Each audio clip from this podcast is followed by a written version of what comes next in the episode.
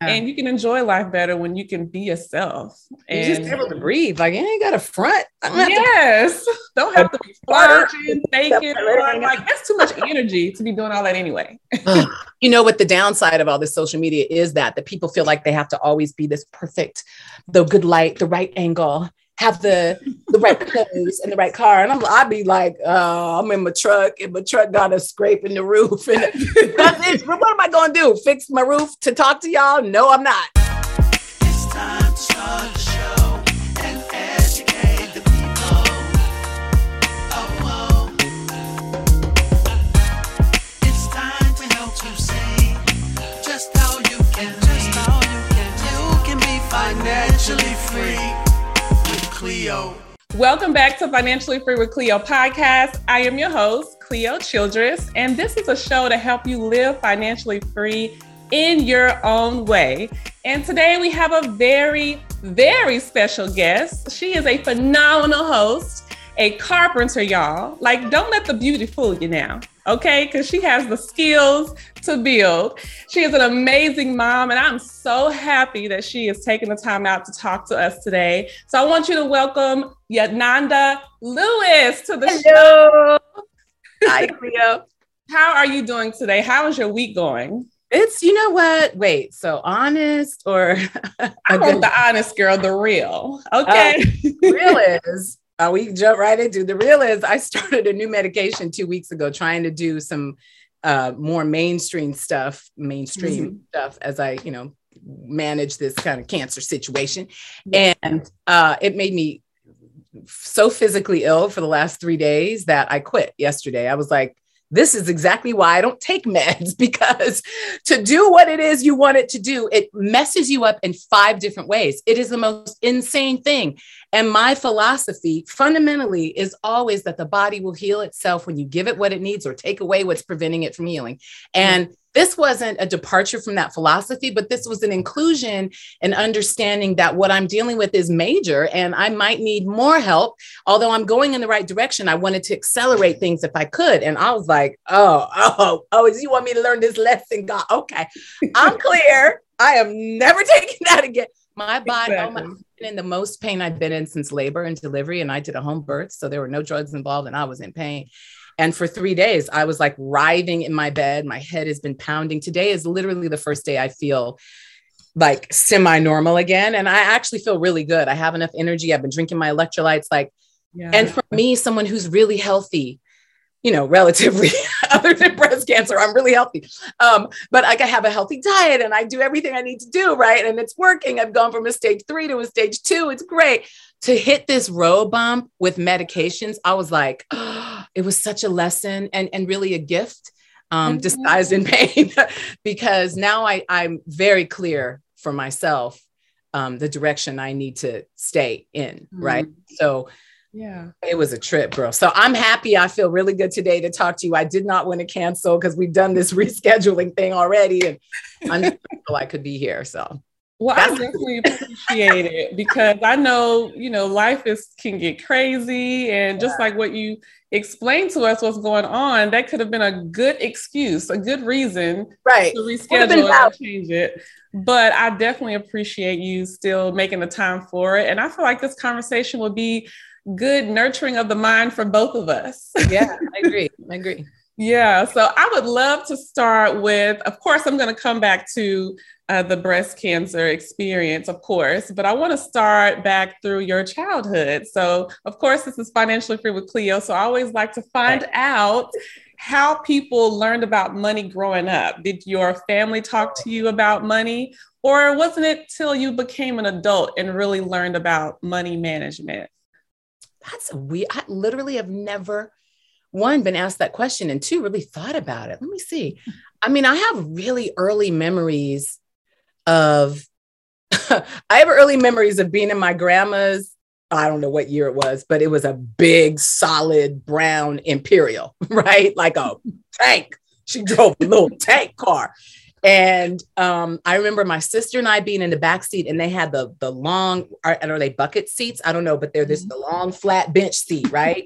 No curves, no nothing. There's one long seat, and we used to be able to pull that seat up, and underneath there's this you know just empty seat area and there was always money under there there was always coins and i think it was because my grandma would give people rides a lot and the seats were so dipped their pockets would empty out into mm-hmm. the seat and we always found money. So we would ride with my grandma to shoot um, my grandma raised me for my younger years right? I was um, with my mom uh, when she my dad divorced i was about three. And then she tried on her own but in the early 70s two kids and a single mom she just it was impossible for her. And she came home to my grandmother's home where she was raised to get help. Like most uh, many single moms do when they're lucky enough to have someone who will receive them and their children.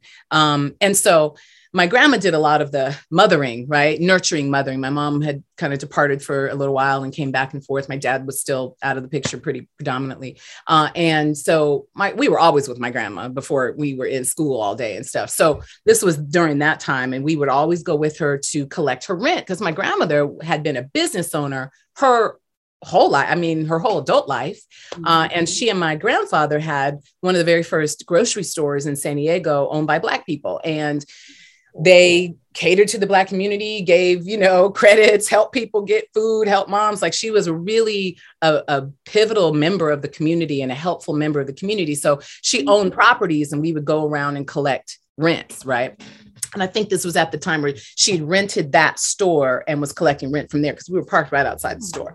And we would take that money and go right to the, the little uh, ice cream truck that was always nearby mm-hmm. and buy it up. You know, she would leave us in the car. All these things that you cannot do now. You can't leave kids right. in the car.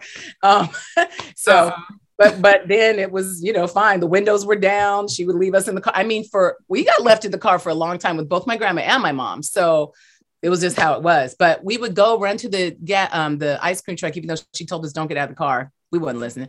We went to the ice cream truck, would buy all the um, candy we wanted, and then come back, eat it before she would come back to the car, and then sit there like, woo woo, we've been just listening to the radio. And then she would come back and say, Oh, you guys have been sitting so nicely. Let's go get some ice cream from the ice cream truck. Some more ice cream. I would, my stomach would be like, Oh God, I don't think I want any, grandma. Are You sure? Oh my gosh. So that was my first memory with like money getting me something I wanted, right? And mm-hmm. and it was very um sneaky too and secretive. So now that I think about it, sneaky. still have some of those habits, don't I? Let me think. Yes, I do. Um yeah, yeah that's interesting because it definitely comes from there. But I also remember when my grandma kind of finally after years of having us and she and my mom had conflicts over religious stuff and she finally kicked us out of her house and i was probably like eight or nine. And I remember like now my mom had this struggle of, you know, paying her rent and we found an apartment eventually, but we stayed in the car a few nights and we were at friends' houses. I mean, we kind of floated around for a minute till she stabilized and she worked, you know, two jobs. And I remember standing in the um the checkout of the grocery store. Wow, this is making me emotional. I don't know why. Hold on. Oh, okay. I get it. I understand. I understand why. But so she was standing in line at the grocery store, and I remember her stress of writing a check and the cashier telling her it didn't clear. And mm-hmm. she panicked. Like I remember feeling her panic, like energetically feeling her panic. Like, and it reminds me that our children can feel that, right? And and i remember getting upset along with her and she was like i don't know what i'm to do. And and we ended up putting back you know some of the groceries and then whatever she could afford we got but i that was my first experience feeling panicked about money right? Because i knew it was because she didn't have enough. Right. Hmm. that's one of the scariest feelings. I just know that from growing up with my mom experiencing something similar and just yes. me being i have a daughter she's 18 years old now but when you know I was a teen mom, I got pregnant at 17, so I struggled with money early on in my adult life. So I've been there. I know how that feels. And you're right, kids, we we we pick up on things. We notice things. And I know my daughter noticed things when I was an adult and struggling. They hear things, they feel things. Right. And I think sometimes we can underestimate you apparently. Right, yeah. we can we underestimate, you know, how kids can sense things and feel things, and they they see and hear it all, even if we don't think they're paying attention. that is such a great message for me. yeah. I, I don't I mean, I feel like I'm a really good mom considering how my son is, right? But there's still moments that no matter how good of a job you think you've done, there's still those insecurities like, oh, but I said this that time, or I, I went off on him like this that time, or I yelled at him about this that time, you know, I blamed him for this.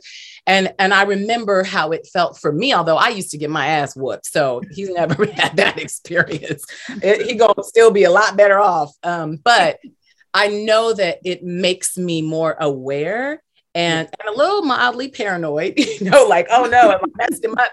But I don't think I have. I just think I'm hyperly aware of it, which that mm-hmm. can be damn bad. Oh yeah. Like I it's it's like a mother's job. It's like it's you're never gonna know everything, right? When I was younger, I felt like, oh, I don't know this, I don't know that. And I'm like, what mom really knows everything, you know? Manual. And now, literally, I understand my mom's life better trying to raise us now because I didn't come with a manual either. And I was like a, I won't say I was a bad kid, but but I was a bad kid. I was pretty bad. I was bad in that I was, I had a really um bad habit of because my mom was uh, she has a very different personality than me. I have this like strong robust i'll confront whatever like i'm rah rah when you know i can be calm too but it's not often. Um, and my mom's just very calm and soft and quiet and so i would just run right over her because she wouldn't say nothing to me. So i'd be like oh bad bad you know oh my god my mouth was so bad. I have apologized to her. I was like i had no idea until mm-hmm. I became a mom what and because and, and until more recently I became a single mom, I had no idea the stress and yeah. the and the worry and the oh the I mean it is it's really amazing to look back at and recognize everything she was able to do home right. ownership holding down jobs still mm-hmm. making sure we she helped me with my college applications like all these fundamentally important things she did now there were ways she fell short too like we all do right but i was more focused on the way she fell short than the way she succeeded until more recently in my life in the last you know 11 years of being a mom. And now i'm like oh my gosh i'm so sorry i appreciate you. You know. Exactly. Like once you become a mom you start to realize things from when you was a kid like oh, ooh I, I put my mama through some stuff. Do it. She still loves me. Right. Through it all they still love us. Ooh. So does your son take after your personality or is it more like your mom or just someone else in the family? Um he's so his own person but he's yeah. he takes after me in a lot of ways i mean he's i was a really smart kid i think really smart kids are even harder because they're smart so they can think around all the rules and figure stuff out but back then we didn't have cell phones and you know barely a house phone so i could get his get away with murder nobody would ever know now he got a, a rope around his wrist I'm like come back here you know mm-hmm. it's really yeah. it's really harder even though you're he's a smart kid it's much harder to get around and because I know all the tricks from having yeah. circumvented them as a child. Um, he just has no wiggle room. I got to give him a little more wiggle room. But he's he's a great, he's a good um, young man, and I really have mm-hmm. confidence that he'll be a, a, really great man one day. So I'm proud of that. Yes, yes. It's like that's that's the best thing that we can do is do our best as moms, and you know hope that our kids, you know, listen to our advice and you know listen to what we have to say. You know sometimes they don't listen and sometimes they do listen. Now and then they do. Right yeah but come back and say like he did to me about some health thing i was telling him about he was like i really do feel better today after sleeping long enough. Like yeah thank you.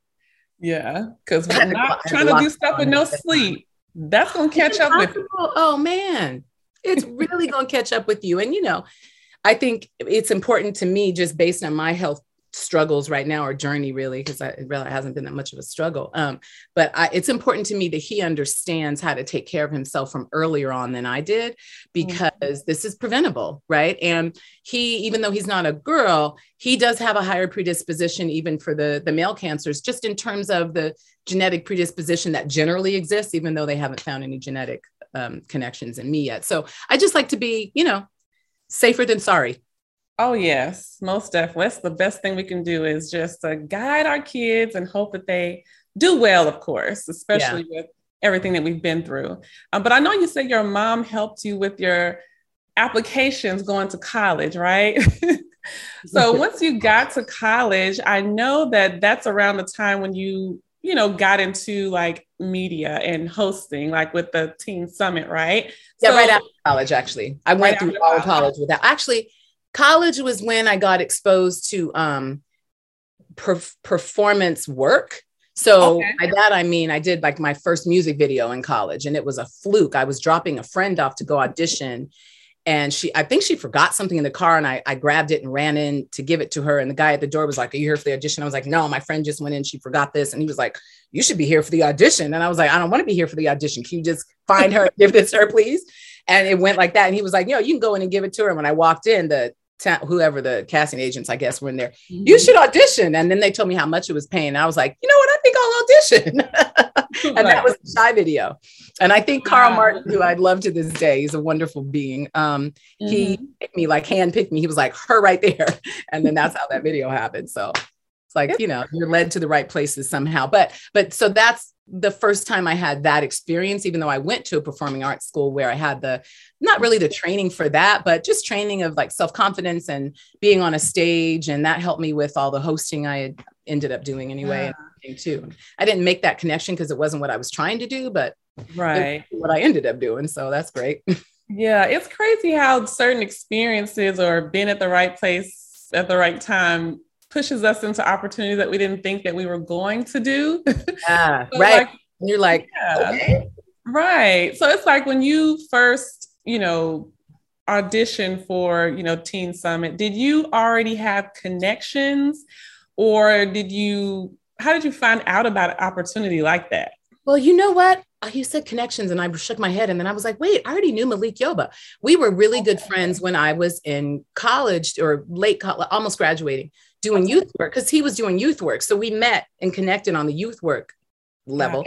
Um, and he came and talked to the kids that I was doing a program with that summer that I graduated. And then I traveled with him to Brazil to do a youth work program there. Like we did a lot of, we did some good work together. And I think he knew people at Teen Summit. And so I've heard that, you know, 20 years later, you hear what the real story is. I thought I just went in and got picked, right? I was like, ah, look what I did. Come to find out. I think because of the youth, the youth work he and I did, and kind of he understood my passion for young people. Um, I and he was, you know, famous really at the time doing New Jack City. I think uh, was that New Jack City? No, what New York uh, Undercover? Yeah, I was going to say that New York Undercover. Oh, right, New York something, right? Yeah, um, yeah. and uh, so I think he knew people at, at BET and had maybe mentioned my name. But then my friend, who was a friend of a friend at the time, um, Keith Lawson, actually worked at BET and knew through this person we knew mutually that he um, that I did youth work. And at that time, Keith and I were actually direct friends, right? We just met through different people. Um, and he was like, "You really should come and audition for this show. I mean, you're doing this work anyhow, just not on TV. And I was like, really? How much does it pay? That's always my question. Like, uh, how that makes money. So yeah. I had been um, paid. it's funny how I get bribed a lot in life. I had been bribed by my family. They're going to hate when they hear this to uh-huh. go to law school, right? And I did not want to. I knew law school was not my path, even though now I think I would have made a really good lawyer. Mm-hmm. But at the time, I knew that wasn't what I wanted to do. I really wanted to teach, but there was really no money in teaching. And I had all these kind of lofty goals, starting these profits, doing all this work. And I knew I needed to make money. I don't have expensive taste for myself. Like, I'm not.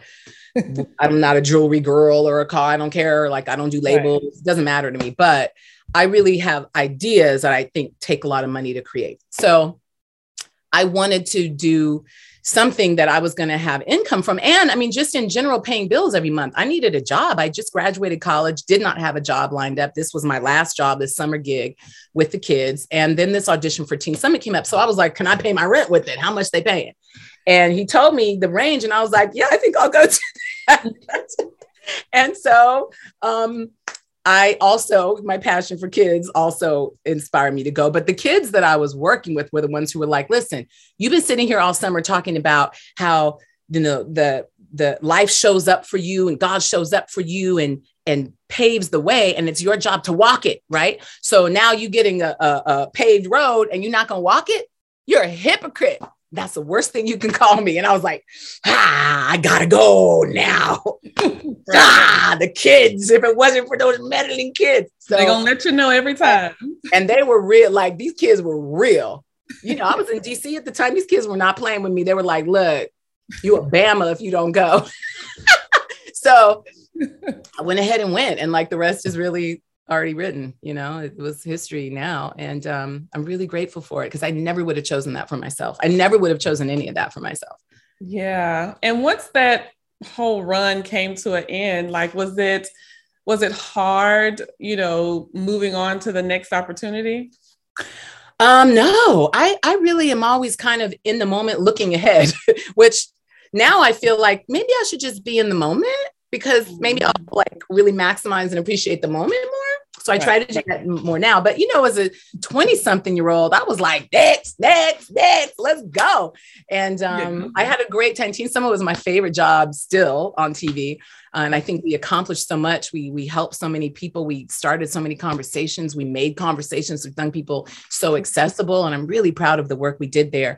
And for me, um, it was really kind of harder work than I expected because I was hired as a producer and a host. Great thing was I got to learn production, which was, you know, phenomenal.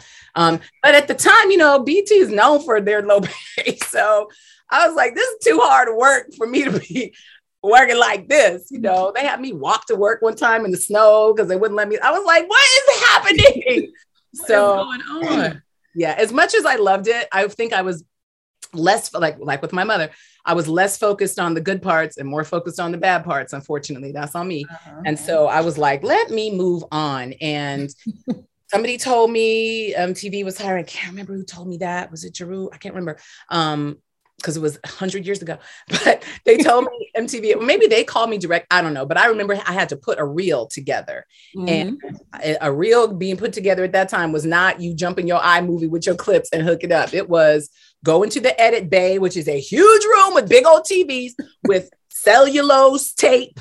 And when you uh-huh. it, you stop the tape and cut it and tape it and put. So I went through the editing process. It took me like a week and a half, two weeks. Wow. There every day after work, putting this reel together. I didn't even know what a reel was. I asked my friend Sita, who I worked with at Teen Summit. Mm-hmm. I said, "What's a reel?" She was like, oh, "It's a thing where you show off your work." I was like, okay. Cause this wasn't, I mean, I like tripped and fell right into TV. Mm-hmm. But like, I don't know. Um, and so I did that and I put Housequake from Prince on top of it, which was ironic because we were friends at the time. We met way back at Teen Summit. I think a lot of people think we met at MTV, but we knew each other way before that because he okay. was a big fan of Teen Summit. So, yeah. um, so I did that. I sent that to MTV and they called me like two days later and told me mm-hmm. to come up here. We want you to audition. And they were launching the Times Square studios. It was 97, the summer, summer of 97. I think it was September of 96. I actually auditioned for them. That can't be right because I didn't start into anyway. I don't remember dates ain't my thing.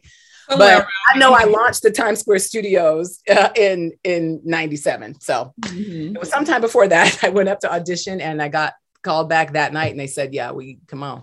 And I was like, "How much you pay?" right. How much? Gotta get and the then I was like, oh, I'm out. It was like four times. It was ridiculously much more money than I was yeah. making. I was like, mm-hmm. oh my gosh. But I was torn because I really loved Teen Summit and I believed in the work we were doing. You know, mm-hmm. if BET had made it an easier job to keep, I yeah. would have stayed. And even though there was this alleged conversation between Prince and um, Bob Johnson, um, he said, "I'll just pay your your you know salary and he uh, told Bob that, and Bob was like, "You can't just pay her salary." Anyway, I left. Yeah, and, um, that was that.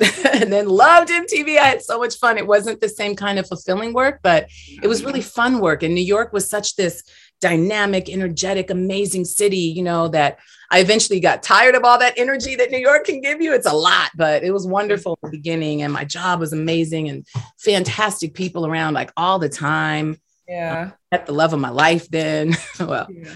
and um, so it was it was really good.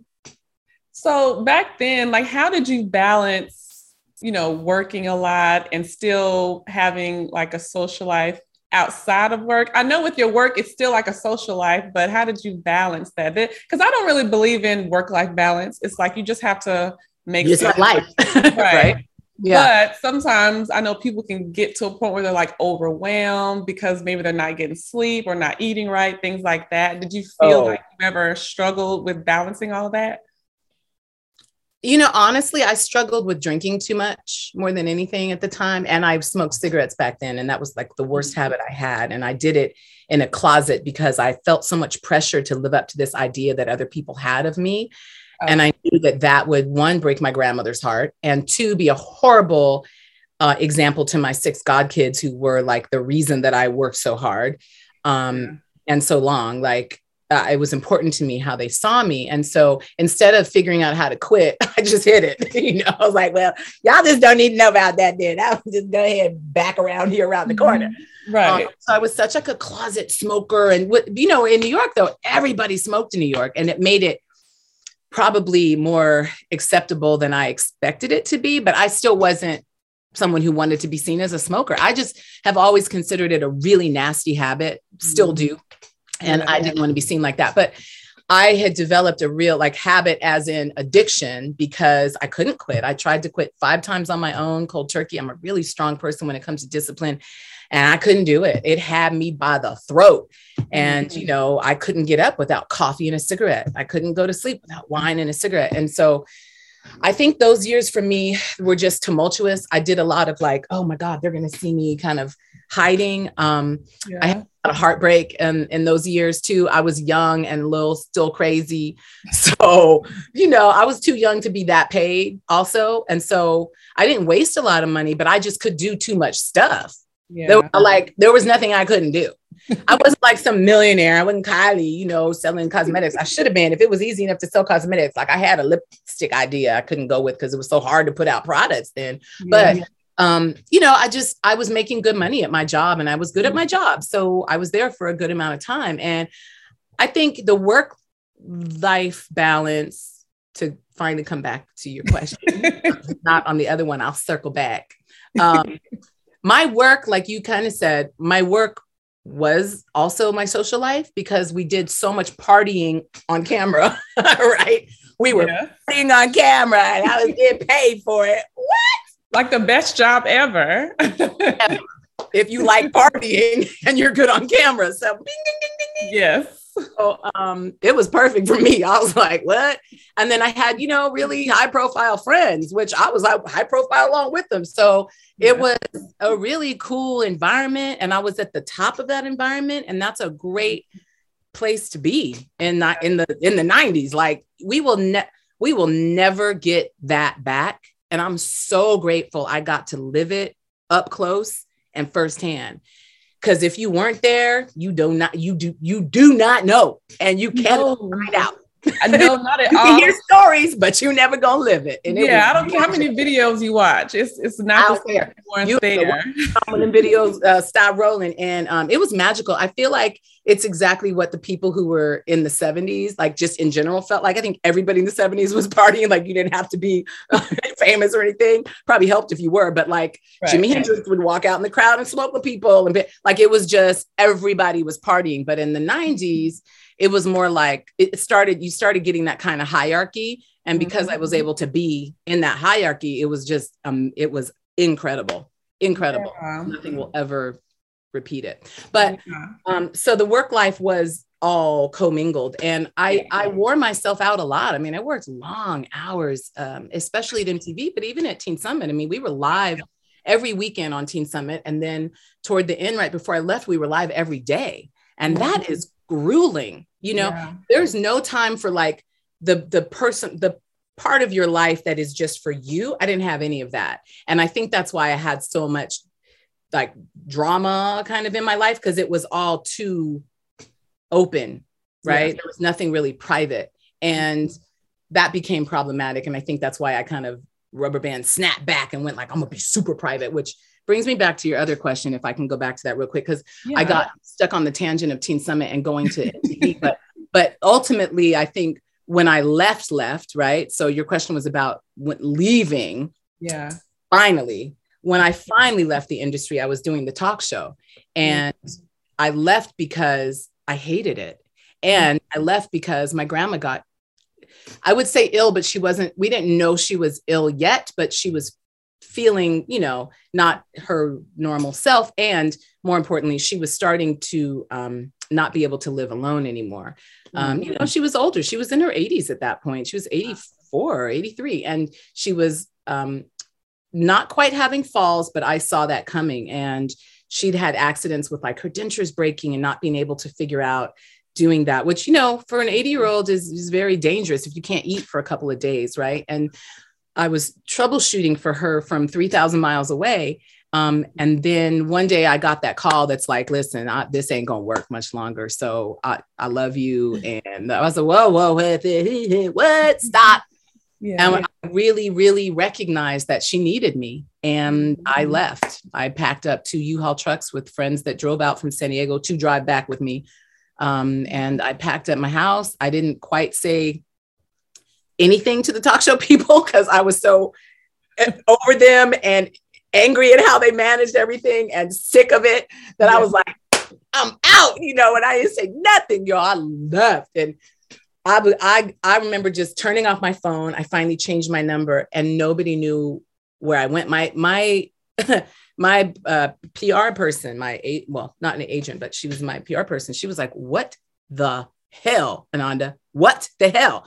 I remember getting messages because I wasn't answering the phone. And then, like I said, I turned it off and changed my number. So, but I would listen to the messages and just not call people back. And mm-hmm. I feel, I feel like, you know, that's one of the things uh, when I look back at it, it was just bad form, right? Just bad yeah. form. People had put a lot of effort and energy into helping me create this career, right? That I didn't look at it like that, but now looking back, I see that.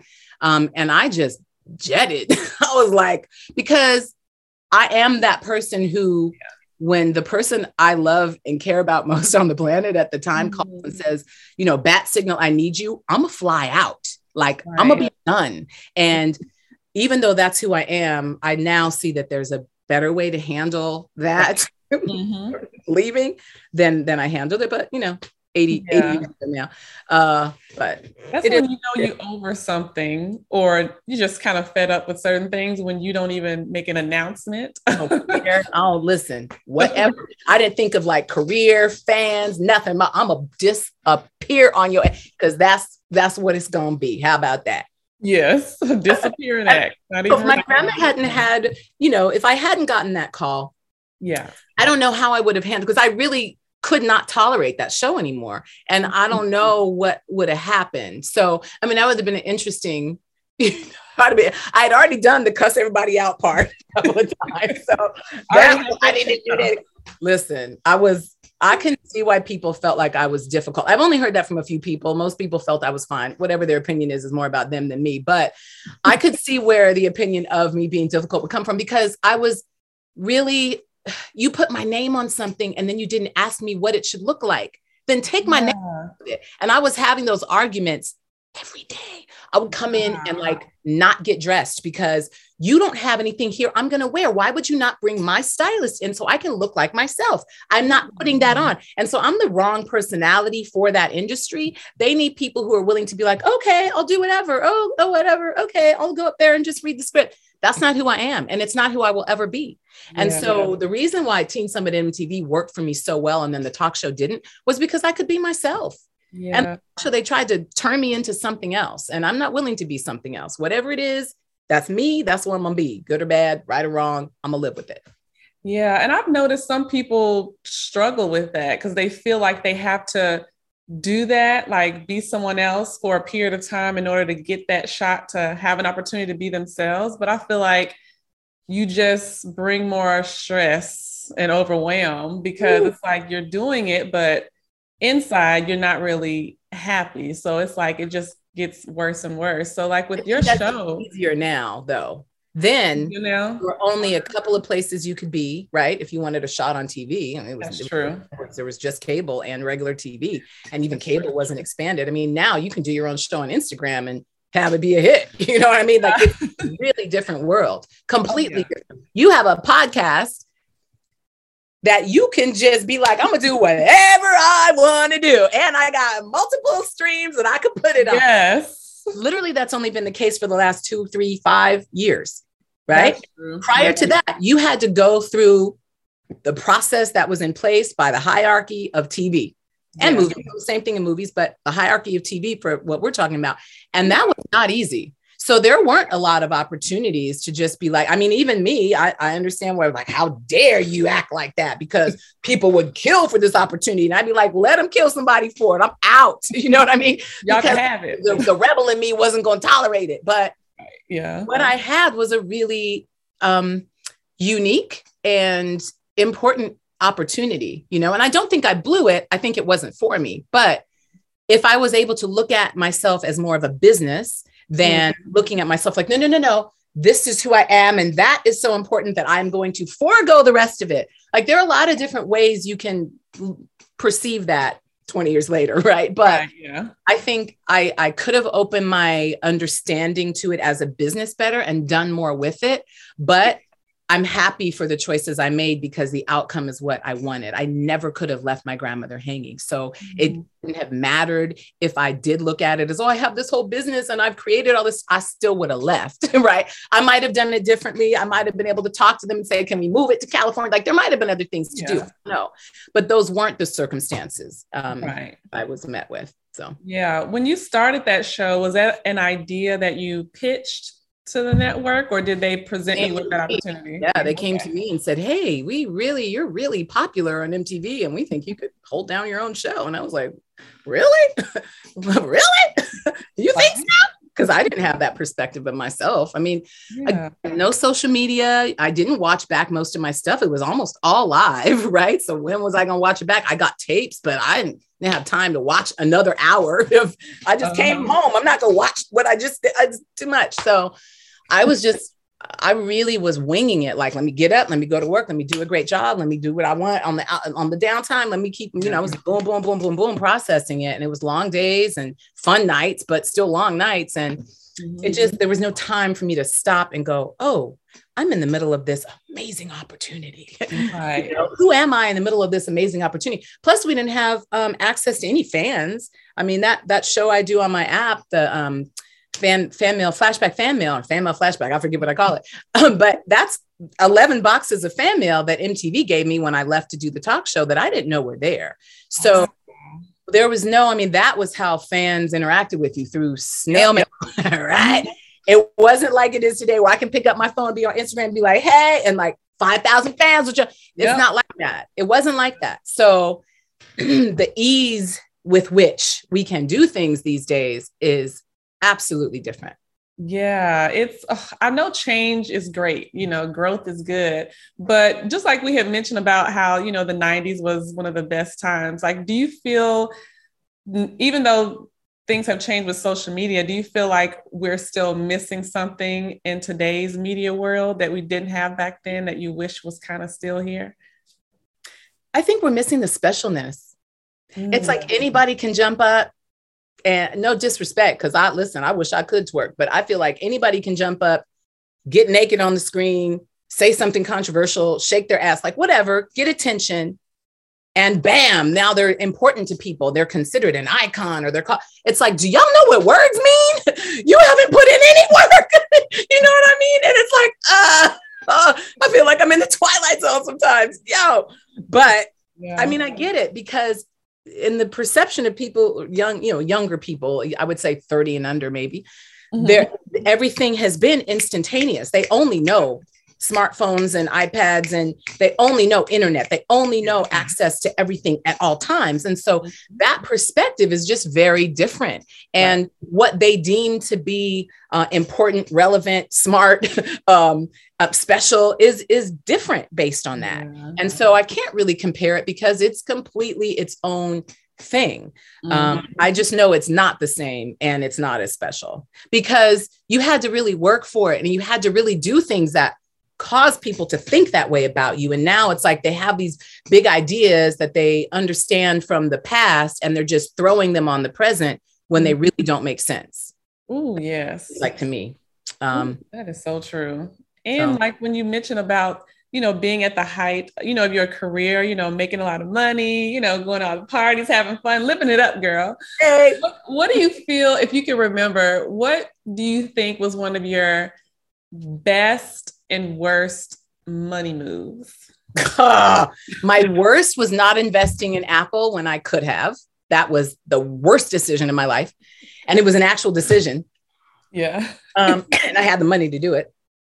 And the best was all, you know, I, I want to say it was like saving my money and ha- I helped people I loved and I felt great about it. And yeah. so that's what I wanted to do with my money. I didn't, I drove a pickup truck because I love pickup trucks. I love trucks. I'm not, again, not flashy, don't buy a lot of jewelry. I was gifted a lot of things that were really cool. So I didn't have to buy a lot of stuff. And yeah. I just wanted the people I loved to be okay. And so mm-hmm. I did a lot of giving away of money that I wish I could have some of that back, but that's all right. Um, and I would say not understanding the stock market earlier. Mm because the reason I passed on certain investments because I didn't get it. I was like, what? Give me that money for that? The hell? I don't even know what that is, you know.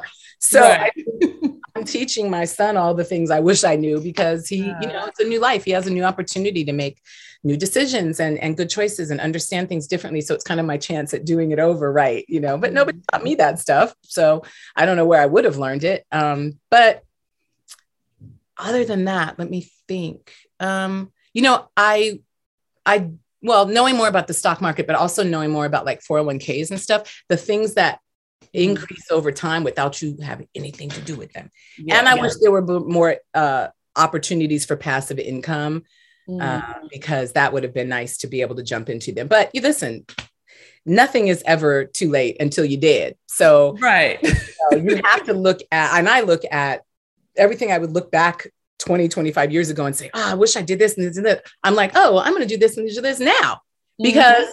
I, because you can still do whatever you want. And it's easier to do whatever you want now. Oh my you know? goodness.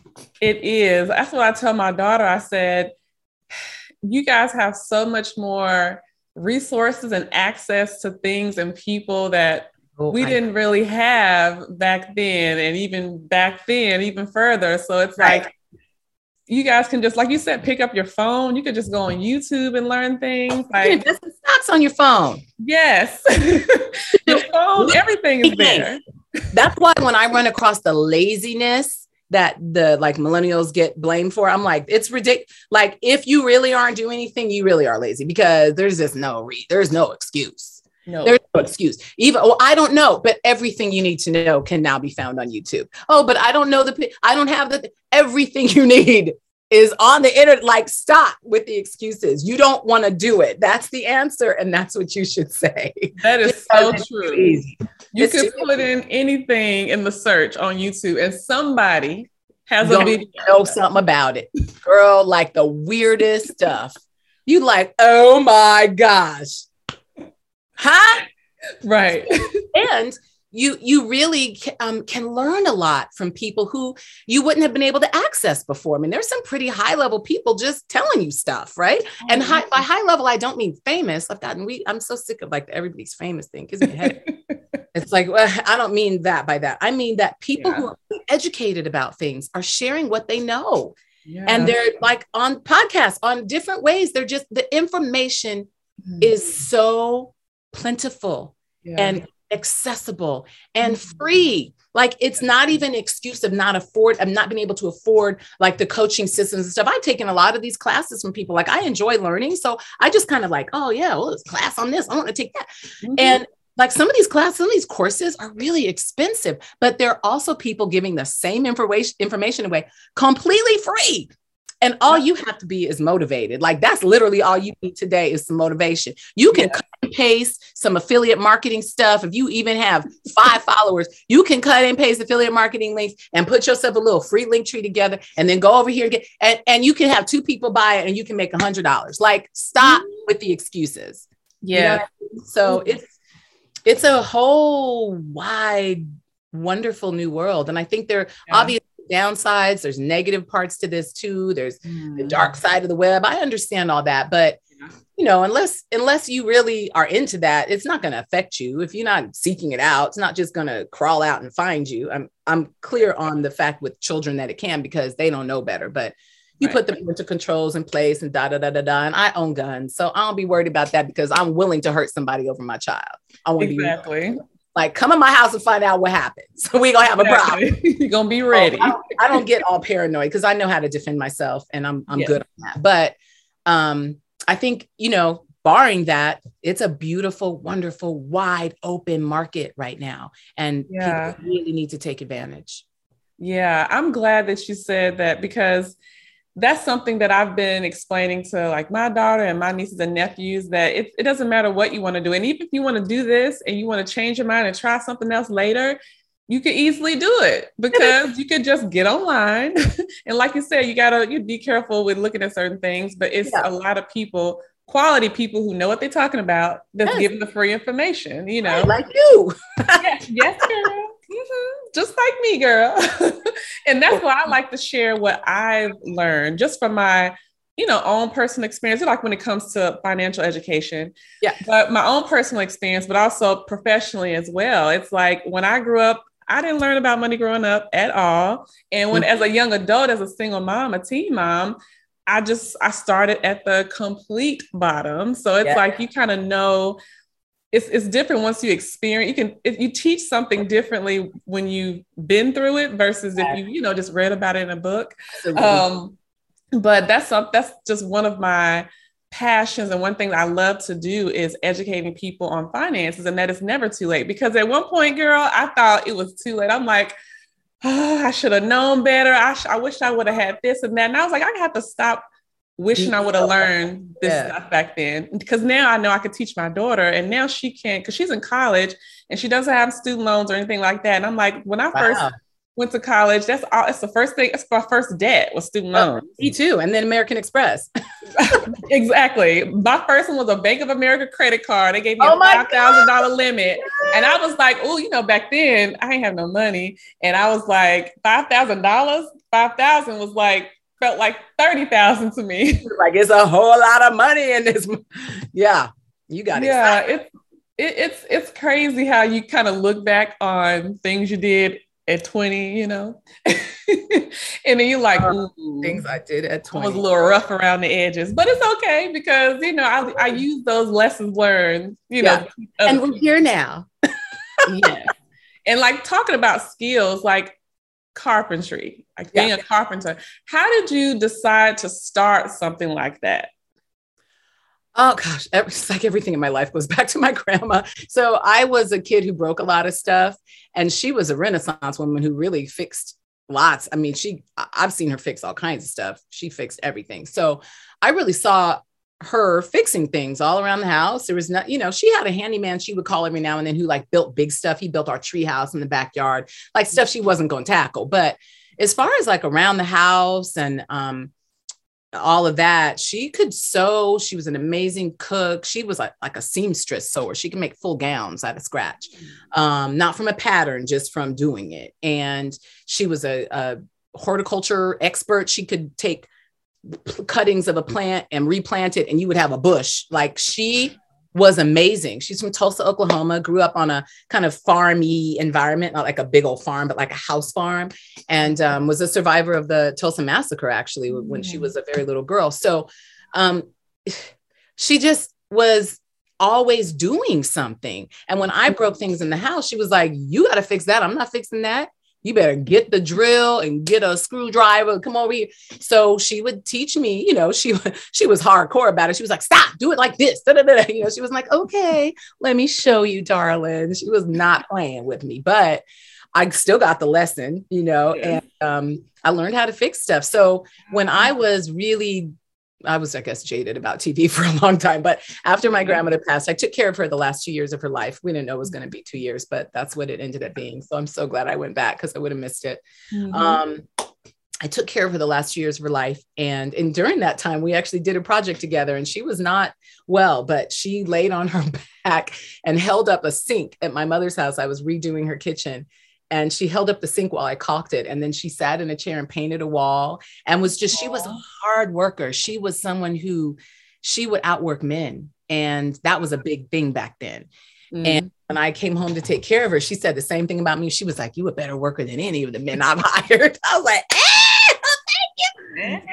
So we just had such a fun relationship. That last two years was amazing. And I decided after that, once she passed and I came back to, or I moved to uh, LA, I hadn't lived in LA before that, but I moved to LA. It was time to go back to work. Um, when you asked me about money, I forgot to say that because I didn't spend a lot and because I really just kind of helped the people I loved, I ended up having a lot of money left over. Like I could save, you know, I, I not on purpose. I wasn't like, I'm going to save my money and make sure that in five years I have, I I was not frugal like that, but I just didn't spend a lot of money. So I ended up having a lot of money in the bank when I went home to take care of her. And by the time she passed, because I really took good care of her, I'd spent it all. And so I needed to get back to work. And um, I came to LA and I just didn't I wasn't in love with TV anymore. I was in love with TV when I did Teen Summit and MTV, fell out of love with it with the talk show and, and just really never fell back in love with it. I like a lot of the work that I've done since, but the love and the passion just, you know, it's just different. So I was in the middle of, you think, doing um, the entertainment news show I used to do, The Insider, and I wanted to do radio. Um, and I started doing a, a, sh- a, radio show here in LA. And and I just, you know, I kept trying things. I again, how much y'all paying? Okay, I'll go over here. But I was only doing things for like a check at that point. Yeah. And I kept trying to find stuff I loved. And I was like, oh, I don't love it. And then I did like something and it didn't get picked up. And I was like, oh, okay. but I always loved fixing things. And I was living mm-hmm. in a house here in the valley still. I've always been a valley girl. And um, I was trying to install a shoe rack uh, and so I guess that doesn't really answer the question because what's the bridge between what my grandma taught me when I was little into this? I always had tools. When I was really miserable at the talk show and I was living in Jersey, so I was commuting through the tunnel because we were like close to the, you know, water, whatever, New York, 50 something at CBS. I would go to Home Depot when I would get off work and walking through the tool section would calm me down.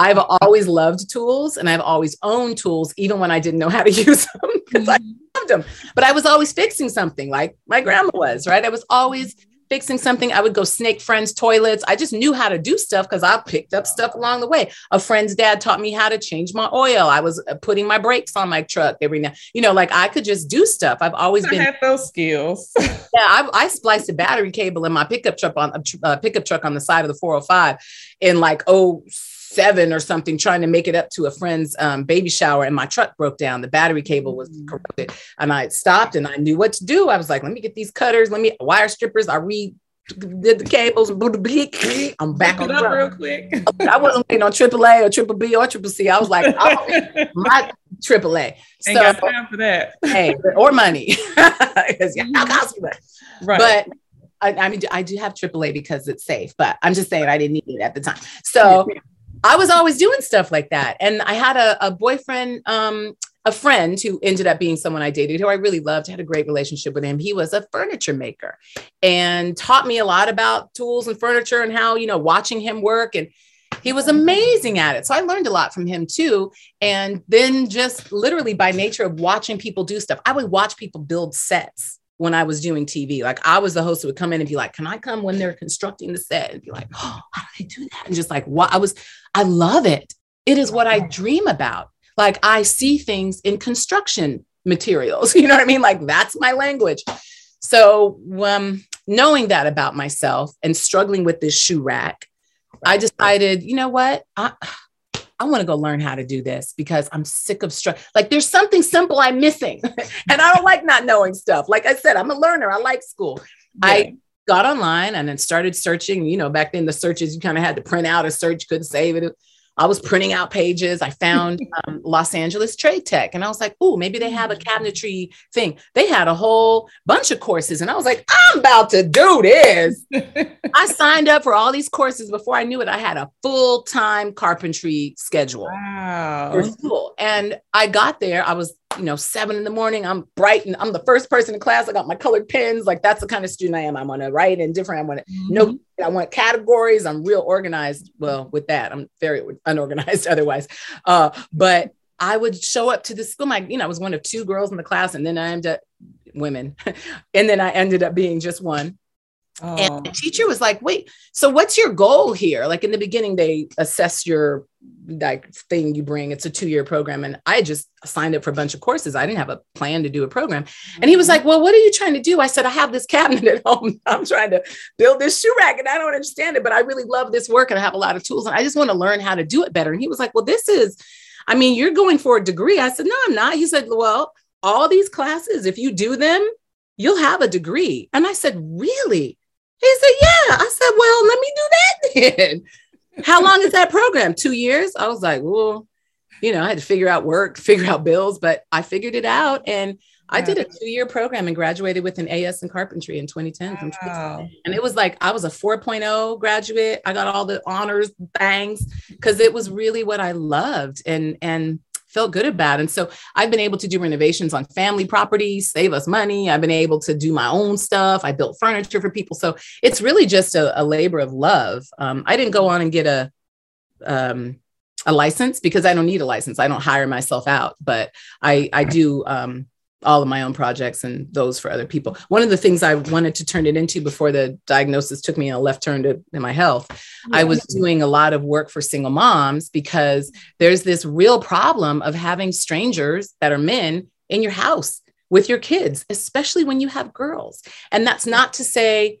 that you know, we should be suspicious of men in this industry, but sometimes we should be suspicious of men in this industry. You know right. what I'm saying? Because I mean, literally, if you just listen to as many crime stories as I do, you go, oh, when people know you live alone, you're a woman, you don't have a door bar. I'll, you know, tell you about that later. But I mean, it's it's a risk. It's a real risk. Not to mention, you're getting gouged price wise because you don't even know what to expect to be charged. Like you have no idea. So I turned my skills and my love of it into it wasn't quite a business, but it was just what I was doing. I would go help single moms and I was repairing beds or putting in lights or fixing. I don't mess with electricity because it can kill you, but mm-hmm. I will do like once it's all off and everything's safe, I'll do like little rewiring stuff. I won't rerun like a whole electrical system. I don't know how to do that, but mm-hmm. I could do the plumbing, I could do a lot of stuff. And so I was showing women how to take care of their own homes um, and doing repairs for them so they didn't have to call in strangers who were men. And I really loved that. Oh, I wish I could do more of it. Time just doesn't allow it right now, but I hope to get back to it when I'm down to a stage zero where it's all That's gone. blessing though, because there's been plenty of times myself I could have used those services. I would too. I got listen the benefit of being a female carpenter, a woman carpenter, is that our attention to detail thrives in that environment. Let me tell you how my crown molding is so lined up and perfect. Oh, because my I'm like, oh no, no, no. I was doing a big renovation in my mom's house. And I remember the night before, I mean, I worked right up until the last minute. I didn't do all the work myself, but I did a lot of it myself. And right up until the night before the tenants were moving in. I was taking uh, toothpicks and touching up paint and then going and lining the corner. I care about how stuff looks, especially if it's my work. And yeah, you just don't find that as much with men in the industry. They're like, throw it up and let's go. like, oh my gosh, it's crooked, you know? Right. So I, I, think that's a real benefit being a, a woman carpenter. Oh, I love that. It's like things like that is things that I'm thinking about other interests, you know, hobbies and things like that that I want to learn more about because yeah. There's times where I need to do things around the house and I'll look at a YouTube video and I'll get totally overwhelmed. And you'd be like, I have no idea. I'm like, I have no clue what I'm doing. And then oh. I would then hire someone like you. If I if I found a female carpenter, like I, have never even met one before. You're the first one. I know they're yeah. out there. There's a whole industry. There's a whole like uh club of well women in construction so i don't know if right yeah are, but there's a yeah. whole women in construction like club yeah it's dope. I, I, wanted to have a completely female construction business at one point. Mm. just you know we're we're the ones that show up and cater to women. And yeah. so you know again i got sidelined but that's all right Right. Maybe somebody else will hear it and do it. Go do the idea. I don't care if you take my ideas. I just want to see it done. Yeah. And I like the fact that you do what you feel is best for you at the time. Like you're uh-huh. not afraid to try new things and try the different things. And I didn't realize that you learned about carpentry early on as a little girl. So it's like when it came back in your adult life, it seemed like it was probably a little easier to flow into it. So, Absolutely. and I felt like I belonged there. Like I yeah. felt I know more about this than any of y'all do. And as the only ended up being the only woman in the class, I was the one they would come to for notes. The guys were amazing. I never had that whole well, you shouldn't be here because you're a woman. None of that. They were all wonderful, wonderful uh-huh. men. And they were, you know, helpful. Because here's the downside of being a woman in carpentry you got to lift some heavy stuff and that part, I was like, can you come over and help me lift? I am not afraid. Listen, use the muscles for me. Come here and lift yeah. it. Put that beam up. I'll screw it in, but you lift it. Listen. Right. I was, it was, it was perfect. So, and I would give them my notes. Like they missed class, you know, I got the notes. Here you go. Mm-hmm. So it was a very helpful, reciprocative, reciprocal right relationship with the guys. And I, I still, you know, I'm in touch with them loosely in, in social media to this day. And they're like, I can't believe that was you. Cause they didn't know it was like TV me. Cause I wasn't right. showing like this. I have my hat, hair back. Like when I go play poker, I'm like, here, you, you think I'm a man in that at that table, except for the lip gloss. Cause I don't. Like what? It was you? It was you all the time. like, right. Yeah. Like the yeah. That is so cool. I, I really love that because that's something that I'm uh, interested in learning more about. May mm-hmm. not be able to do as, as, as much as you did, but I want to learn to do a little something. uh, listen, a little something is all you need. Yes, yes. Between pain, like my my best friend was um in her in her house, I guess it was apartment at the time, and she thought somebody had her, she knew somebody had her key, but she didn't know what they were going to do with key. She woke up kind of in a panic and she was like, Oh my God, I got to get my locks changed. She called a locksmith and he charged her $432 to change two locks. One because it was in the middle of the night, got it, 2 a.m., emergency call. Mm-hmm. Okay. But you got a thousand percent increase because of emergency call. Like those locks cost about, I'm gonna say if you get good ones, you're paying about 50 bucks at Home Depot. You catch it on sale, you can get two for 50. And it takes a Phillips head screwdriver. Almost literally, that's it. It is that that's why I put that lock change video on my Instagram. I'm like, girls, come on, women, come on. Let's let's learn how to do this because you never know when you're in an unsafe situation. Right. Unfortunately, a lot of the the safety issues we encounter are at the hands of men, mm-hmm. and you never know when someone's going listen, you get you break it from a relationship, you need you don't get that key back, change the lock. Yes. Go ahead and do it yourself. Right. Now don't do it mad he's out too late. That's messed up. But right. some of these skills can be used for evil as well. I can undo your wall. Quit messing. Right. You know what I mean? I will cut yours. Right. And don't make me use these for evil now. I can use them for good, but don't make me flip uh, the script on you. So quick to a two by four holding your house up. Please don't mess with me. right, right. So. They don't want those skills to come out. But but it's good to have them just in case. You just in case. For good or evil. I love that. so of course I want to go into you know the breast cancer experience of course i know when i like everybody, like all of us, when you posted that video back in 2020, October. Yeah. And I remember as you were talking in the video, when you kind of had that moment, like, you know, oh, this is, you know, a little bit more difficult than you thought than I expected. Yeah. And it's like, I know it's hard for people to talk about those things. I know you said that you, you know, announced it way after you had already been experiencing it. So as of present day, how is everything going with that whole experience? Um, it's been a crazy experience, but mostly because of how I've chosen to address it in terms of my healing. So I, um, for those of you who didn't see the video, I was diagnosed in uh, 2019, January 2019, with stage three breast cancer, um, inductive vessel blah blah blah blah blah carcinoma. Right. So I don't get into all the words because I think words matter and I'm not going to receive those words and let them live in me. They live out here somewhere because it's something my body is experiencing, not something I am. Yes. So that's why I talk like that. But um, it was, I was never scared about it. I think because my mom had already experienced it, I went through hers with her. I started doing research at that time. I had a few other family members that had encountered, you know, their own experiences with it and and watched the paths that they chose. I think watching her go through the traditional, um, conventional route uh, I just knew somewhere in the back of my head that if it ever happened to me, that wasn't going to be me. So I should know some things. Mm-hmm. And I um, I wasn't really surprised. You know, there's no genetic um, match or uh, relationship that's been found yet. Excuse me, with all the testing I've done, but I mean, that just means they haven't found the gene yet. You know what I mean? But but also what I've learned and what I've come to understand and all the, I mean, exhaustive research and uh, information receiving that I have done. Like I'm a good student, so I've been studying well, and I can apply that to anything. Um, what I understand to be the case is that uh, stress on your DNA is really the root cause of almost all illness and especially metabolic illnesses which i consider a, me- a cancer a metabolic illness.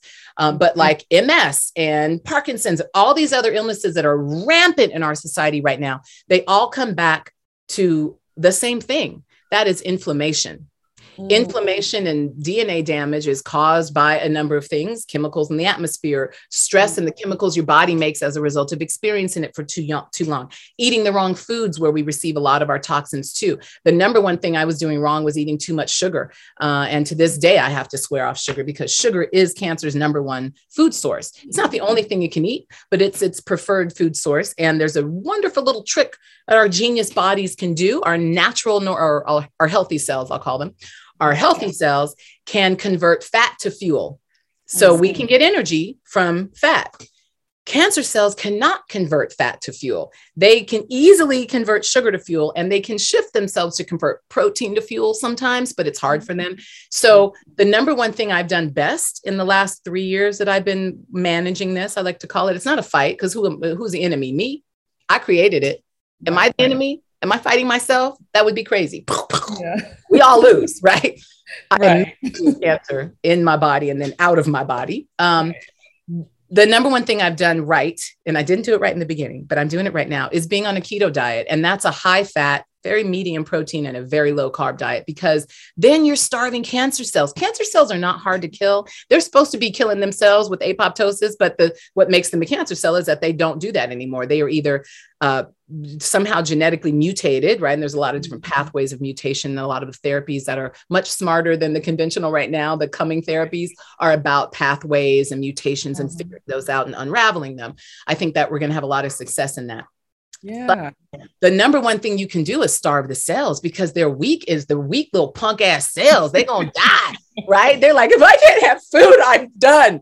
And right. so you take away their food source like anything else, they will starve out, but your normal cells will not because you're giving mm-hmm. them what they can use. And so keto has been my best friend on this journey. And the times that I've gone off of it, I've seen my body respond. I had legs coming off of this tumor. This is where my tumor is.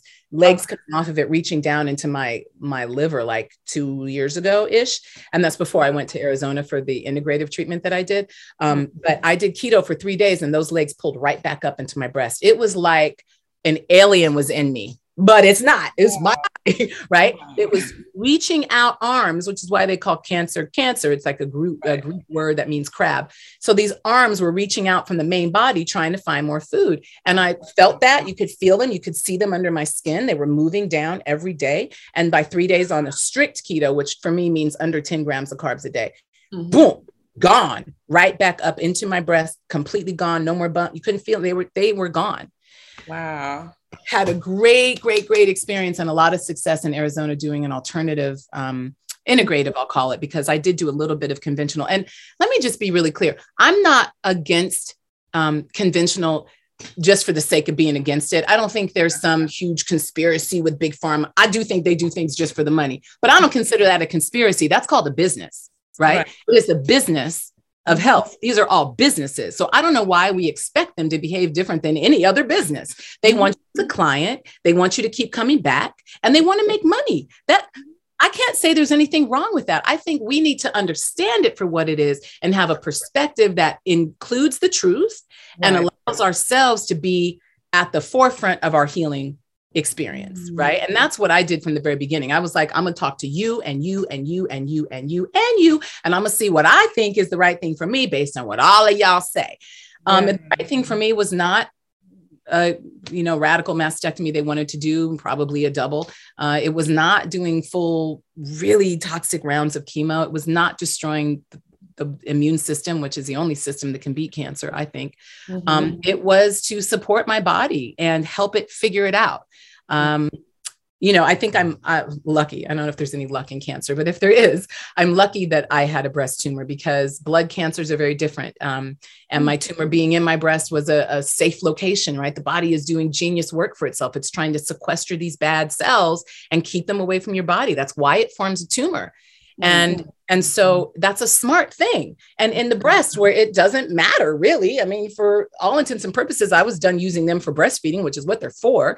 And if this gonna be here, okay. I mean, we just work with that, right? So mm-hmm. I didn't see it wasn't logical to me to do everything they said. It didn't make sense to me to take poisons and destroy my immune system, hoping that it will recover, but mm-hmm. not trusting that it can do this without that. It did none of it made sense. And then when they said to me, "Oh, food doesn't have anything to do with this," I was like, "Yeah, you on your own page. Stay right there. I won't be back." Because exactly. when you disagree, you have to go with you.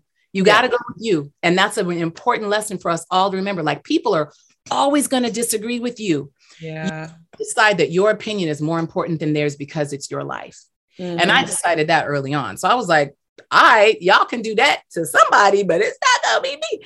Um, I think gratefully, when I finally found the center I went to in Arizona, they do these really intense, deep testing protocols. Mm-hmm. And the testing made all the difference. They they yeah. test you for not genetically for if there's a connection in my family, but genetically for the cancer. Like what yeah. genes is is that cancer expressing what are the pathways all those mutations i talked about what are the things that will actually kill this cancer and the chemos that they laid out for me mm-hmm. were not the chemo that they were going to do here in la they were going to give me something that was almost at the bottom of my list. It probably would have killed me and it would not have killed the cancer just based on the testing. Yeah. So i think there's a, a new way to proceed yeah. I'm figuring it out myself, but I hope to lay it out so other women can can at least know it. Um, you should make decisions that work best for you, but you should do that based on a full receiving of information, all of it, not just what doctors are telling you is what they believe. That's what they believe. That's what they've learned. That's fine. But even when you look at their information, some of them disagree. So mm-hmm. I'm trying to find out what I think from my experience. And I'm gonna tell you this, Cleo. I have a very narrow window of what uh my life is going to look like for me to want to live it right i have a narrow window and and that's what it is and people don't have to agree with it it's mine only mm-hmm. i have to agree with it right so i am not interested in being sick and half dead and calling that being healed. I'm not interested in that. Yeah. i'm not interested in having a compromised life and calling it good. I'm not interested in that. I'm interested in being vibrant and healthy and whole and doing the work to get that. One of the things I think they do wrong the most when I was going through my mom's with her, they were bringing her, as she was hooked up to chemo lines, they were bringing her trays of grape juice and Snickers and granola bars. Like, like you don't know the sugar connection. So either you don't know or you don't care. Either way, I'm not here for it. Yeah. Because I know what I know and mm-hmm. I'm reading the right books and I'm listening to actual doctors. So you know it's just a different it's just a different path and my experience has been what i've made it so right. far it's been very successful i've gone from a stage three to a stage two that means i've gotten it out of my lymph and it's just localized in my breast again and now you know from there i'm going to figure out what to do about the tumor and how to keep my body healthy and activating my immune system so that it's actually doing its job which is fighting the cancer cells as they are created. We all have cancer. It's just not all advanced. Right. And I like that you said getting all the information, like, you know, not just taking one person's opinion or two person, two people's opinion, yeah, but five. Right. Yeah. A lot of information and doing your own research outside of just, you know, one medical facility you went to, because I think when people experience things like that, they may just want to take the first answer. Some people, but I like the fact that that. Yeah, because sometimes you feel like you get scared and you yeah. think, well, I don't have any time. I may, I, I might as well hurry up and do this, you know. But that, that's what they're telling you. The doctor told me I'd be dead by January of this year. Wow. He said I'd have two. I said, how long if I don't do this? And he said, uh, you know, two, maybe three, three years. Wow. I tell you what I'm working on now is four and five in a minute. And right. I'm, I'm, gonna ride that as far as I can. Exactly. It's 2022. yeah, listen, 2052. What we talk?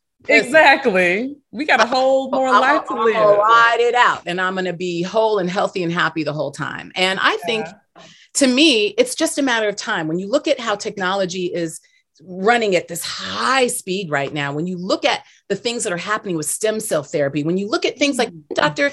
Uh, Hadiya Green has developed this laser combined with nano treatment. She's still looking for funding, but listen, yeah. those things are on the horizon. All I got to do is last long enough to be here for it. And right. I can do that. right? Because a tumor in my breast isn't going to kill me. That's why I say the body is smart to put it there. Tumor in my breast is not going to kill me. Spreading somewhere else and hitting an organ, now that becomes a problem. It's still not going to kill me immediately, though. And right. the, the, rush that they do to say, you don't have time. We got to start this chemo in three weeks. That's what he told me. We got to start chemo in three weeks. We got to cut it off tomorrow. Like, calm down, dude. Like, first of all, for it to be the size it was when I found it, it's been growing five, six, seven years. Like, where's the rush all of a sudden right now? Mm, because mm, yeah. this is where it is after all that time. Like you have to think with your own brain. Yes. You have to block out the nonsense and you have to think for yourself.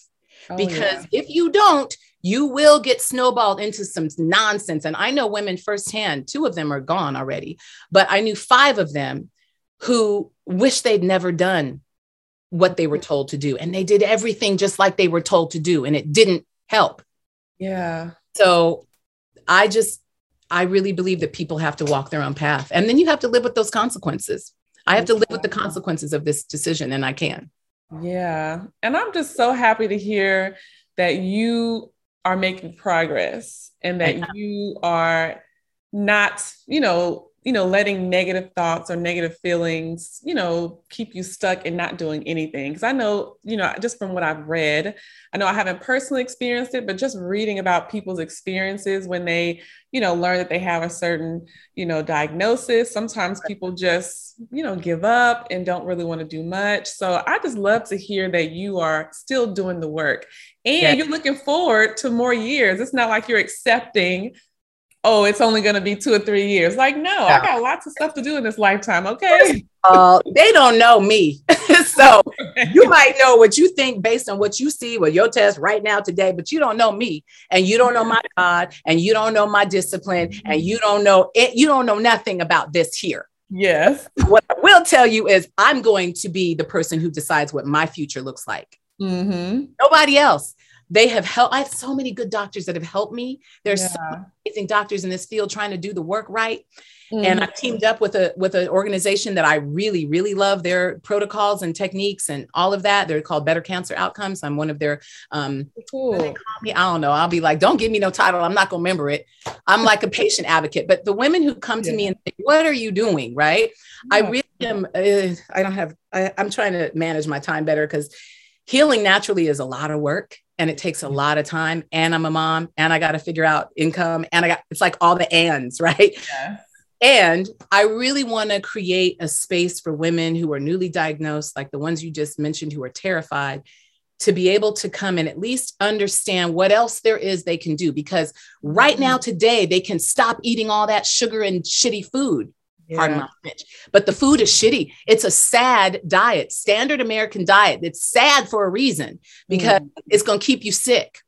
And if you already have been told that there is illness development, I think illness of any kind developing in your body, you have to look at what you're putting in your mouth. What you're putting in your mouth is fueling your body. If your body is diseased, it's fueling your disease. Get yeah. really clear on that stop listening to people who say it doesn't matter because they are not educated. They do not know what they're talking about. Most doctors have only had two nutritional classes in their entire careers. They don't know. It's not that they're trying to lead you wrong. They don't know where to lead you. All they know how to do is what they do. And most of them are amazing at that. But let them do that yeah. job you do the job of figuring out what else you need to do, right? And stop yeah. letting them have complete control over what your future looks like. No one has right. control over that but you and your God, whoever that is for you. I'm not going to call what it is for you. Yeah. Yeah. That for ourselves.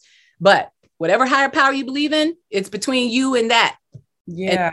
And yeah. And I think a lot of us, well, I feel like more people are starting to be more aware of what we're eating and drinking, even myself, you know, yeah. uh, even because, you know, when you hear about a friend or a family member or, or, someone I know we haven't met in person before. I mean, we've met now because, you know, we're virtual friends now. Yes. Uh, but it's like hearing about your experience, like it does when you when you hear about it affecting people that you really care about or that you know or that you admire you mm-hmm. really start to take a look at your own life like okay let me take a look at my own you know, food journey. Let's see what I'm really eating every day and try to make better choices because you never know what'll happen tomorrow.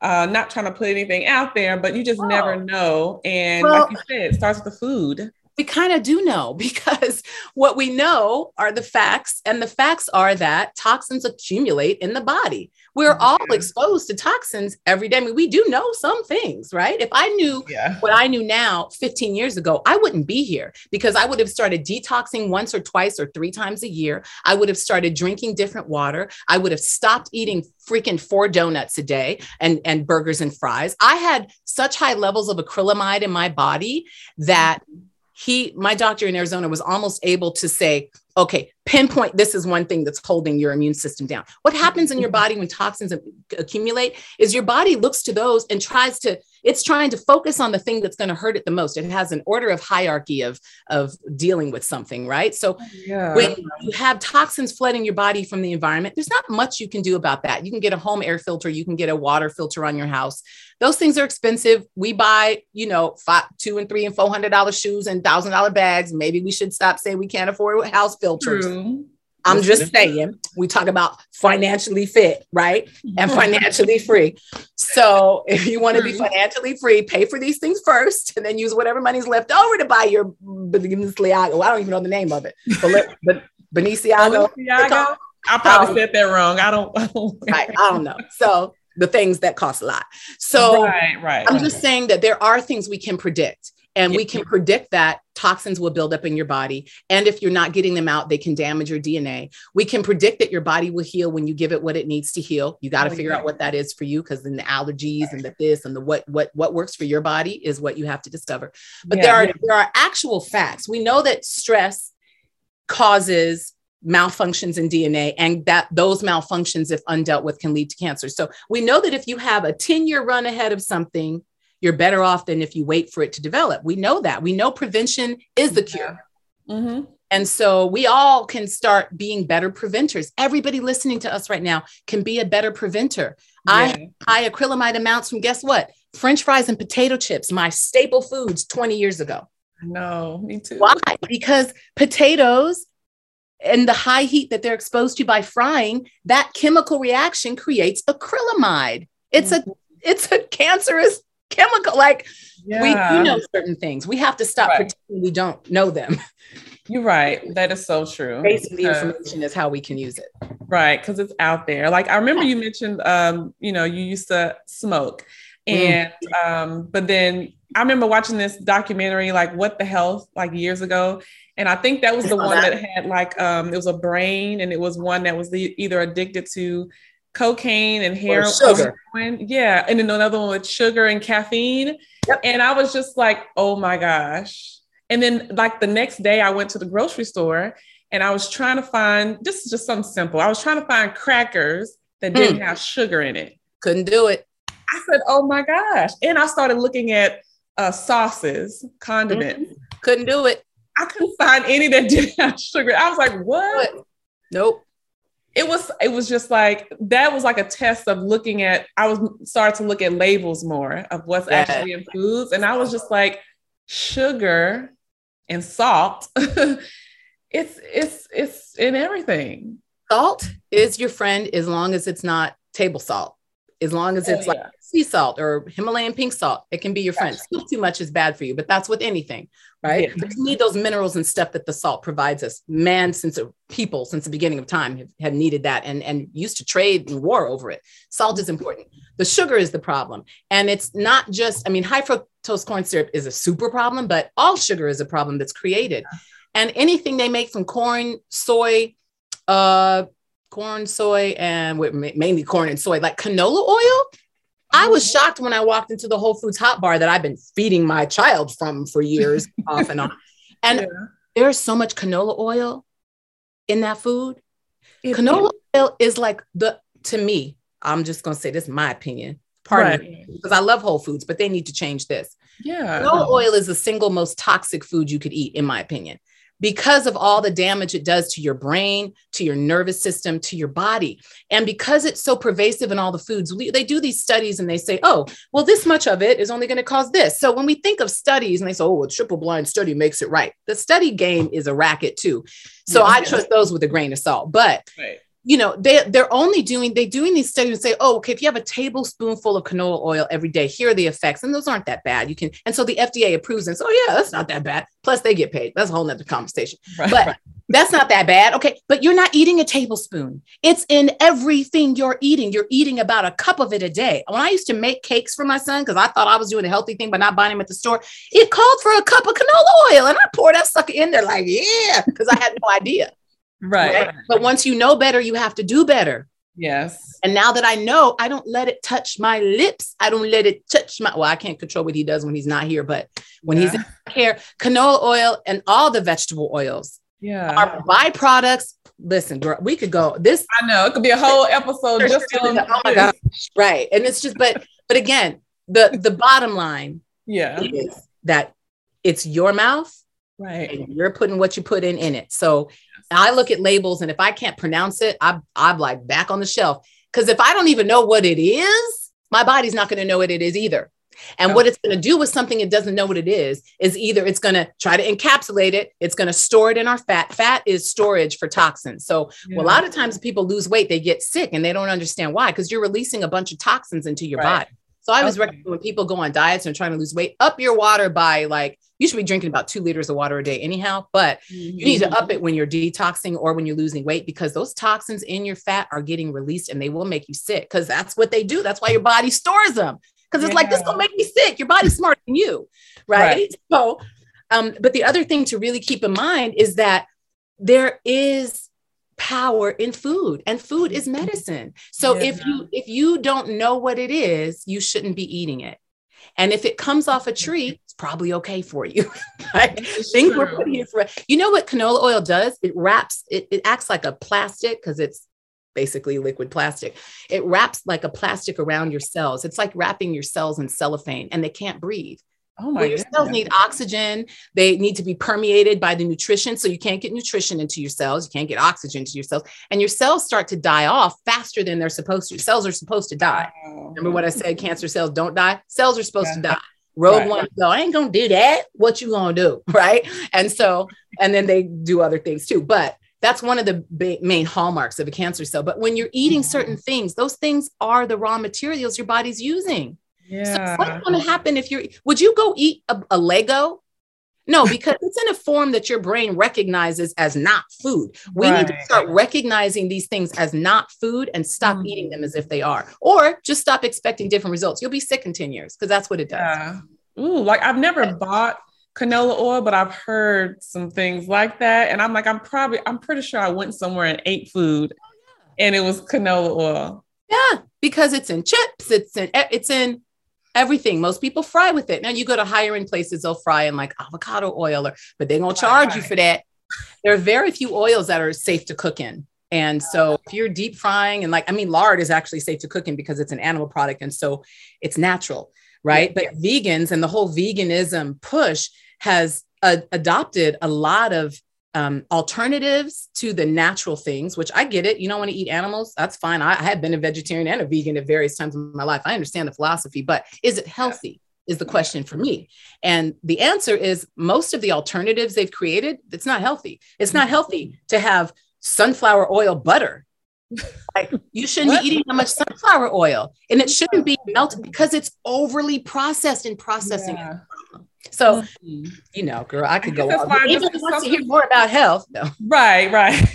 but it's good that you know you're sharing this so people out there that's listening can take some time to do some research and just and protect you know habits one at a time. So the health habits and the financial habits. So that's right. what takes me to asking you, Ananda, like I, I, and this is why, you know, so what I do, I, I, mix yoga and finance and mix them together because I really believe in not just financial education, but physical, mental, health wise. You got to address it all, right? Balance. Not that you have to have this perfect life, but you have to be making some progress in all the areas. So I want to know when it comes to financial freedom, what does that look like for you when you're thinking financial freedom, health freedom? What does that look like to you? It looks like being able to do whatever I want whenever I want without asking permission mm. from anybody. Yeah. That's what really that's really what it looks like. Mm-hmm. And I'm still I'm still creating that. I'm not there yet. yeah.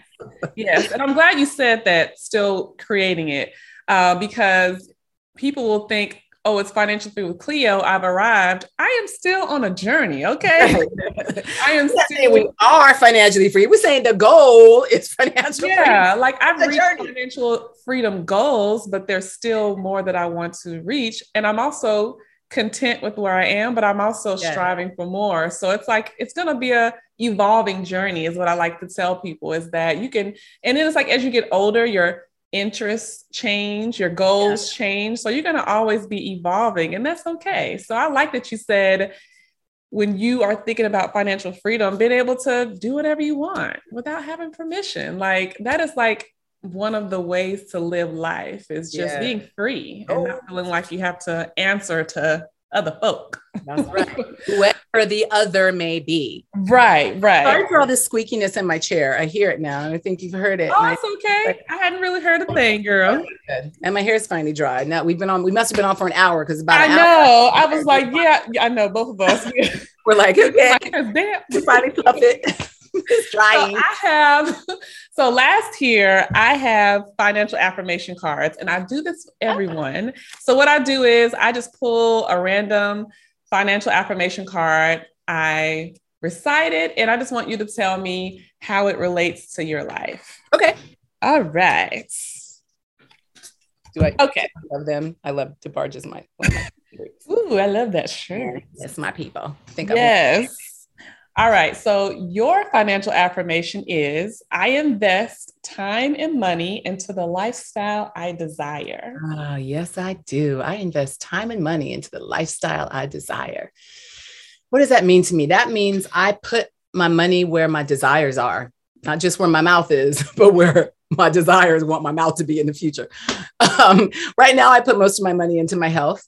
Uh, healing naturally is very expensive. No insurance covers most of what I do. Um, uh, what they do cover is what made me super sick over the last three days. So I'm like, I guess I'm gonna figure it out because I ain't doing it. Right. But um, it has been three years of a lot of bills. and so, I mean, you know, I'd like to, I, I, know affirmations are, are helping you make it the case in the future. So I would definitely like in the future to be able to put my money where my desires are. Right now, my money is where my health is.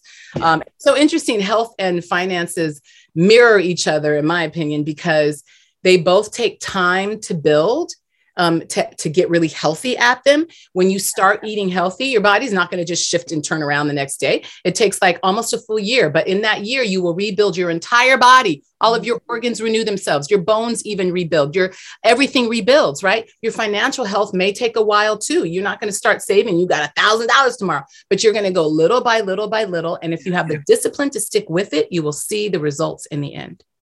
Yes, that is so true. And I'm glad you said that because people need to be reminded of that is that this is not an overnight thing. no. I mean, unless you know how to play the stocks and the finance and the in the um, right.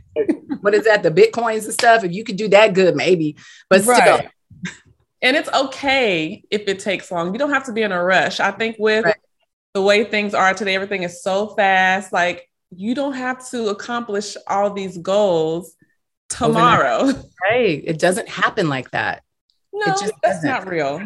That's not real. and reality. You know what? And like we can make it all make sense. Like with this cancer journey, I didn't expect this tumor to just be gone. I knew that if I wasn't going to do the surgery, I was going to live with the tumor. Right. I'm going to live yeah. with it. It's going to become my friend. We're going to manage things together, but I'm going to scale her down. And that's what I'm doing. It's like this, this slow, yeah. if you choose to go this way, it's a slower mm-hmm. method, like methodical shaving down of things. And you have to be willing to stay the course mm-hmm. and watch it go away. Cause it's not, it's like a this massive tanker. You don't flip those things around, you turn them slow. Yes. Ooh, ooh, that is so good. I think this conversation has blessed me more than you know. because, yes, thank you. Because it's refreshing to have conversations, you know, not just, you know, even though my show is Financially Free with Cleo, I talk about money, but all the other areas yeah. in our life that money affects, you know, money impacts all these areas. Yes. And all these other areas impacts the way we deal with money. So yeah. I just like having these conversations about it. So I'm, i appreciate you for being so real, keeping it real with us. And I don't know how else to be. Something right. Yes. we need more people like you. Uh-huh. okay. So I want the world more. I thought everybody was like me. I know, right? Sometimes it's hard to find people that can keep it real, but the people who do, that's need in this in this world. That's the type yeah. of people that I love and that we need because I feel like it helps us become better people yeah. and you can enjoy life better when you can be yourself and You're just able to breathe. Like you ain't got a front. yes. To- don't have to be flirting, faking. Like that's too much energy to be doing all that anyway. you know what the downside of all this social media is that the people feel like they have to always be this perfect, the good light, the right angle have the the right clothes and the right car. And I'm I'd be like, uh, I'm in my truck and my truck got a scrape in the roof.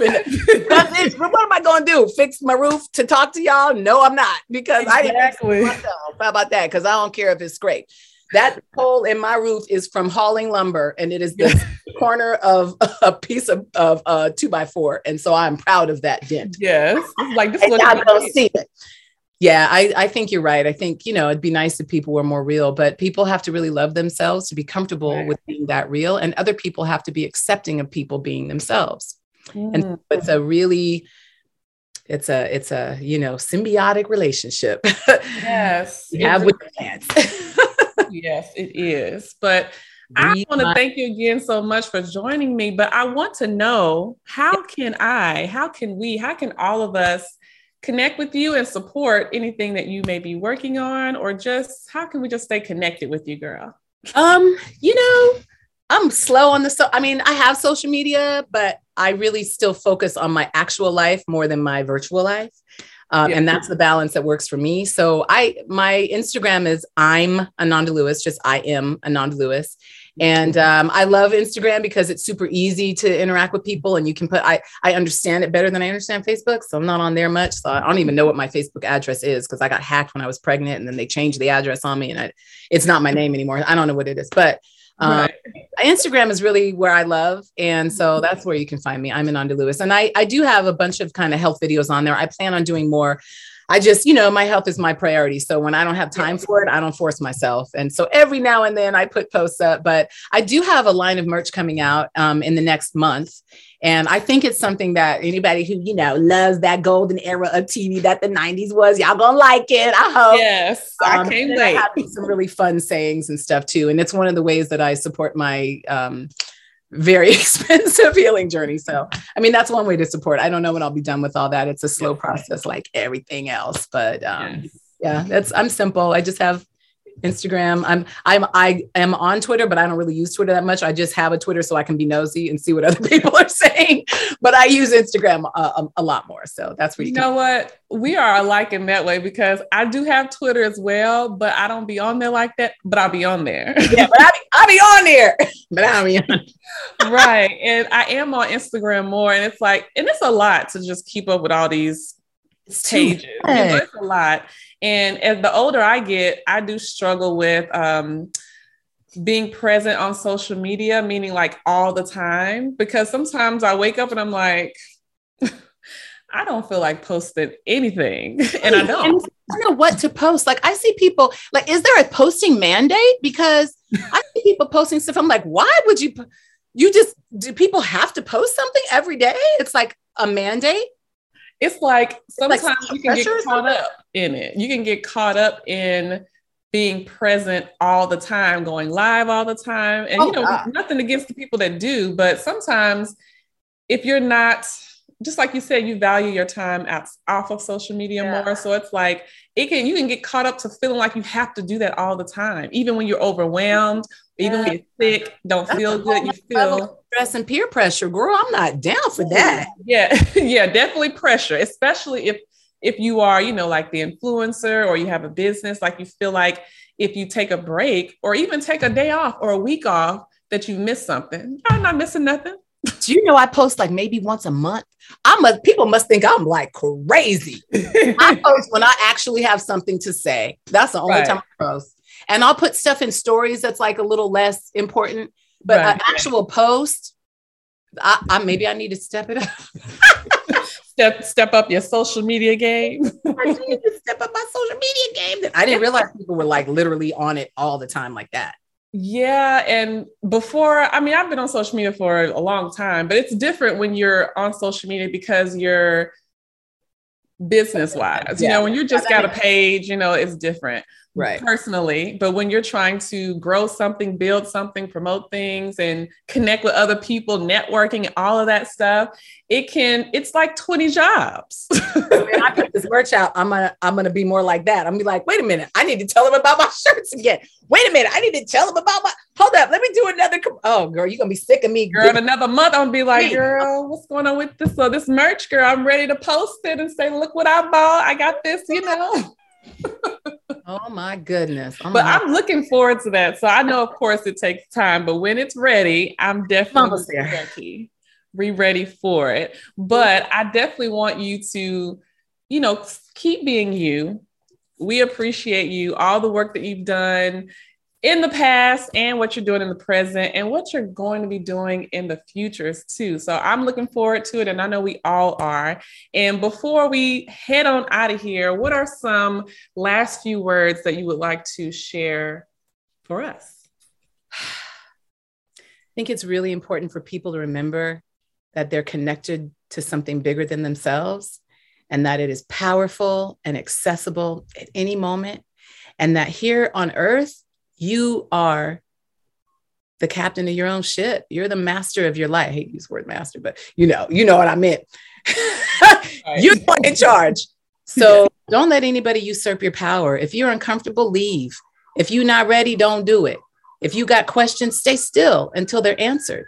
Mm-hmm. And don't let the pressure that threatens you actually reach you. That's a choice. Ooh, that's good. Thank you so much. Ooh. Ooh, that's going to be in my head for the rest of this week and beyond. Thank you so Listen, much. I'm always preaching to the choir. I still need all that advice. Too. Yes, yes, we do. And it works. Thank you for having yes. me. Oh, yes. And everyone out there listening, thank you so much for tuning in to this episode. Thank you so much, Ananda, for being here. And if you enjoyed this episode and learned anything from it, share with a friend, a family member, whoever you feel could use this information, use these messages that were shared in this episode, and like and subscribe on Spotify, Apple, YouTube, or wherever you like to listen or watch podcasts. And I'll see you next week for another episode of Financially Free with Cleo, and you have a good week. Bye. Bye bye.